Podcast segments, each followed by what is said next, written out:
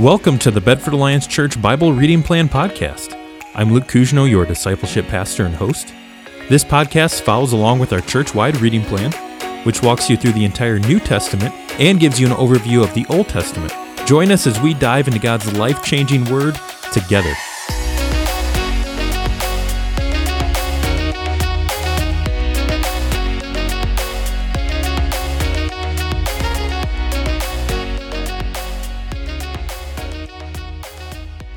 Well, hello, and welcome to the podcast. As the intro said, my name is Luke, and I am your host.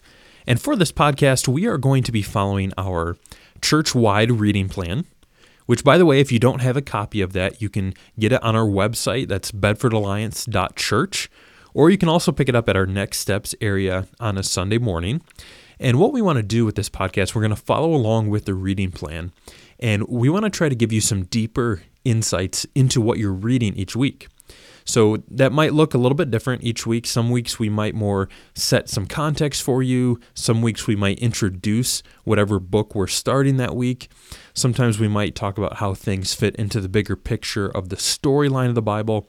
Sometimes we might take a more detailed look at a difficult or a confusing passage. But remember that in all of this, we ultimately want to lead you into a deeper relationship with Christ. Okay, th- this isn't just about head knowledge, although that's important. We want to have right head knowledge. But we want to ultimately help you understand Scripture so that you can better know the God behind Scripture, the God who gave us Scripture. Okay, so just keep that in mind. Now, we're going to be following the New Testament part of the reading plan for this series. You'll notice that each of these episodes are titled NT for New Testament, and then there's a number. That's the week that we're on for the reading plan. So you might see NT number one. That means the New Testament part of the plan, and we're on the first week of the plan, just so you know. And just to give you kind of an overview of the reading plan, how we laid this out, specifically the New Testament part, what we've done is we've spread the Gospels throughout the year so that you're never too far away from reading one of the Gospels. And we're starting with the Gospel of Luke, which we're going to talk about more here in a minute. Then we go into the book of Acts from there because really Luke and Acts are meant to be read together. Again, we'll talk more about this in a little bit. And then after Acts, the, the letters of the New Testament are in the general order that they were written. So you can think of this New Testament plan as sort of a, a pseudo chronological plan with the gospel spread throughout the year. So we start with Luke and Acts, and then we go through the the letters in their general order and then intersperse the other gospels just to spread them out a little bit. Okay so that's where we're going and that's the order that we're going to approach the books of the new testament. Now starting with the gospel of luke let's talk about the book of luke. First of all who was luke? Well keep in mind that he was not one of the original 12 disciples but we do know that he was a close companion of the apostle paul now, how do we know that? Well, Paul mentions him a few different times. We see in Colossians 4:14, Paul says, "Luke, the beloved physician, greets you." In 2 Timothy 4:11, Paul says, "Luke alone is with me." And remember, Paul wrote that soon before he, he died. Then he mentions in Philemon verse 24, he mentions Luke as a fellow worker. And on top of that, Luke wrote the book of Acts, which we'll talk more about here in a minute. But if you read the book of Acts, you'll notice that Luke switches from saying things like, Paul did this or they did this, to all of a sudden saying, we did this. Why? Because Luke was starting to travel with Paul. Okay, so we know Luke was a companion of Paul. We also know that he was a physician. Paul mentions this in the book of Colossians. And he was also likely a Gentile. Luke was likely a Gentile, so not Jewish, although we don't know that for sure. And like I mentioned earlier, he writes both the Gospel of Luke and the book of Acts. Think of this like a, a two volume work that's really meant to be read together. That's why we've put them together in our reading plan. And an interesting fact Luke and Acts together make up 28% of the New Testament. All of Paul's letters combined make up 24%.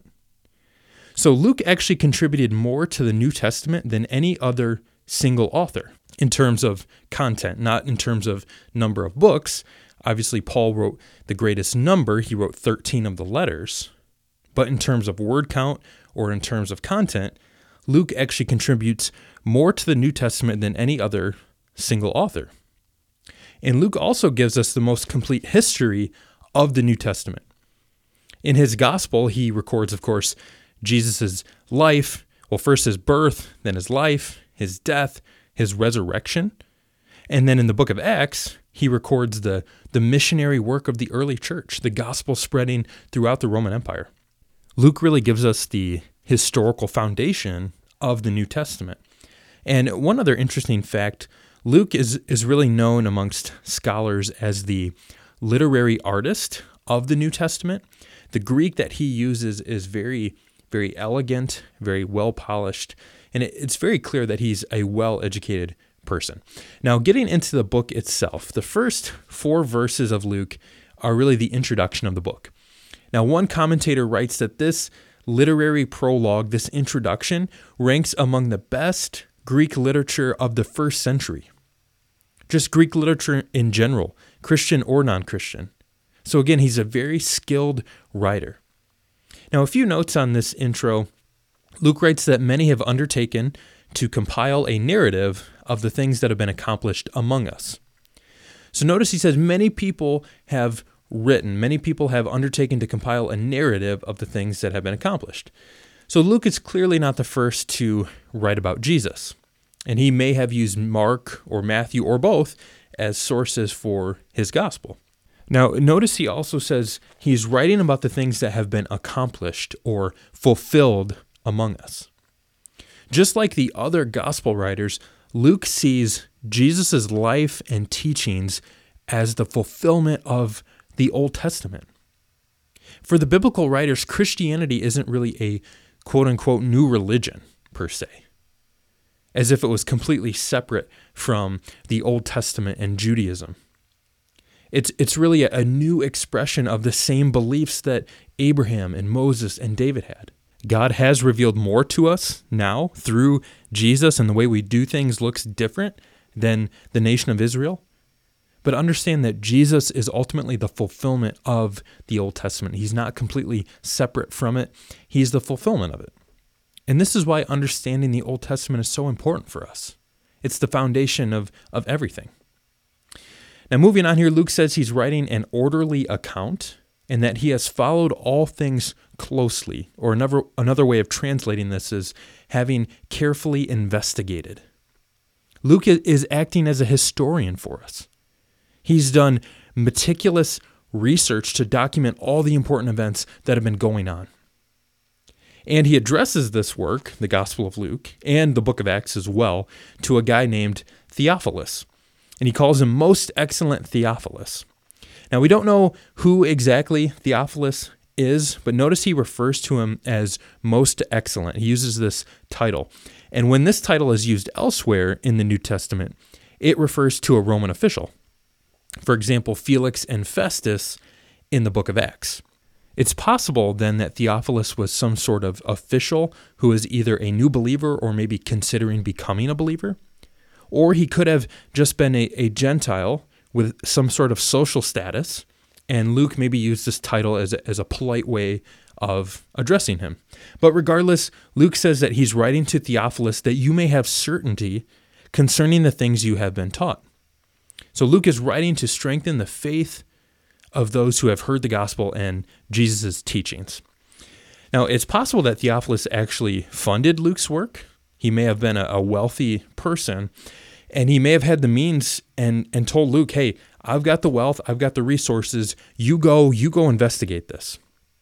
That was actually a pretty common practice in the ancient world for a wealthy patron to sponsor a writing project.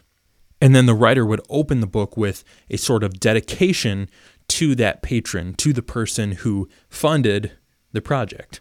And one interesting thing is that Luke's gospel is within about 3% of the length of the book of Acts. And both of them would have fit on a standard size scroll for publication. So understand that these works that Luke wrote to Theophilus, yes, he's writing to Theophilus, but this wasn't just a private work. This was meant to be read by others. Now, after the introduction to the book, Luke gets into the birth narrative in the first couple of chapters. And this is the most detailed birth narrative in the Gospels. And we don't know for sure, but scholars think that maybe the reason why Luke has more details here in his birth narrative is that he may have actually been able to use Mary, the mother of Jesus, as a source for his gospel. So that's that's pretty cool to think about, right? The fact that Luke maybe had an opportunity in the in the church in Jerusalem to sit down with Mary, the mother of Jesus, and talk to her and get her side of the story. So that, that's pretty cool to think about. Now, in this birth narrative, Luke draws parallels between the birth of John the Baptist and Jesus. So, a couple of parallels here. You'll notice that both John's parents and Jesus' parents are approached by angels who then foretell the birth of their sons.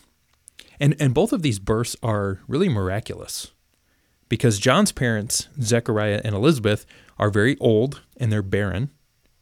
And Mary, of course, is a virgin. So these are both miraculous, incredible births. And both sets of parents are told not to be afraid. In both passages, the angels also give the names of the son, the name that they are to give to their son. So these different parallels show the unity of the task of both John the Baptist and Jesus, the task in bringing salvation to Israel, to the world. But Jesus is always presented as superior in these parallels. John is presented as the forerunner, the one who will prepare the way for the Messiah. But Jesus himself, he is the Messiah. He is the coming king, the one who has been long awaited for. Now, I want to touch on one thing in, in chapter 3. You'll see that Luke gives a genealogy of Jesus. A couple comments here. First, you'll notice that Luke says Jesus was the son of Joseph, as was supposed. So, this is a, a not so subtle reference to Jesus' virgin birth. He's making it very clear that Jesus was conceived by the Holy Spirit. And you'll notice that Luke takes his genealogy all the way back to Adam. Now he mentions David and Abraham in the in the genealogy, and that's important because remember that God made promises to them in the Old Testament that will be fulfilled through Jesus. Remember, God promised Abraham that he would bring a worldwide blessing through him and his offspring. And then God promised David that he would have a descendant who would sit on the throne of his kingdom forever. So, through this genealogy, Luke is saying that yes, Jesus is the Jewish Messiah. He is the one predicted by the Old Testament, the one who would save Israel, the one who fulfills the promises to Abraham and David. But he doesn't stop there. He takes the genealogy all the way back to Adam, saying that Jesus is the Savior of all people. And this will be a common theme throughout Luke's gospel. Jesus is not just the fulfillment of Jewish hopes, but the hopes of all people, Jews and Gentiles. Now, I also want to touch on something in chapter 4 here. The first few chapters are more introduction and preparation for Jesus' ministry. And then as Jesus starts his ministry, he goes to Nazareth, his hometown, it's where he was raised, and he enters the synagogue on the Sabbath he takes the scroll of Isaiah, he opens it up, and he reads, The Spirit of the Lord is upon me, because he has anointed me to proclaim good news to the poor. Now, I want you to understand, by the way, that's Isaiah chapter 61. I want you to understand, though, that this term poor in context doesn't just refer to finances, it refers to those who are humble, and especially those who are of low social status and who are outsiders. A good example of this would be Levi or Matthew, who becomes one of Jesus' followers. He's certainly not financially poor, but he is an outsider as a tax collector. He is not a well liked person. Okay, so he is still poor in the sense of being an outsider. Understand, Luke is telling us here that Jesus' message, his gospel message, it's good news for everyone. But it's especially good news for those who are outcasts, for those who are Gentiles, for those who are seemingly on the outside of, of society. What I want you to notice as you read Luke's gospel is that he especially addresses his work to the Gentiles and to outsiders and to outcasts. And one thing we're going to talk about as we go through this reading plan is that each of the gospel writers, they all write with a slightly different purpose in mind and they write with a slightly different audience in mind. Luke is primarily addressing Gentiles and, and the outcasts. And Luke was the perfect person to write to those people because he was likely a Gentile himself, and he accompanied Paul, who was a missionary to the Gentiles. Paul was largely responsible for taking the gospel to Gentiles all throughout the Roman Empire. So Luke was the perfect person to write this. And Luke's gospel is a very clear reminder that God has a heart for all the nations. Yes, he, he used Israel in a special way, but God's heart has always been for all people, for all nations. Now, one final thought here from chapter 5. Jesus tells a parable, and I think this can be a little confusing to, to some people. He says, No one tears a piece from a new garment and puts it on an old garment. If he does, he will tear the new, and the piece from the new will not match the old. Then he goes on and he tells the same parable, but from a different perspective. He says, no one puts new wine into old wineskins. If he does, the new wine will burst the skins and it will be spilled, and the skins will be destroyed. But new wine must be put into fresh wineskins. Now, what's he talking about here? Well, he's basically saying that we can't mix the old and new covenant. Remember, God had made a covenant with Israel at Mount Sinai. That's what we call the Old Covenant. That's where the term Old Testament comes from. And as part of that covenant, if Israel, if Israel was obedient to the law, if they were obedient to the covenant, they would be blessed and they would live in the land promised to them, the land promised to Abraham. But if Israel disobeyed the covenant, they would face judgment. Then Jesus comes along and he fulfills the old covenant for us. He fulfills the old covenant for Israel. And he initiates a new covenant where all who put their faith and their trust in Him will have forgiveness. So Jesus is basically saying in these parables that a new era has begun.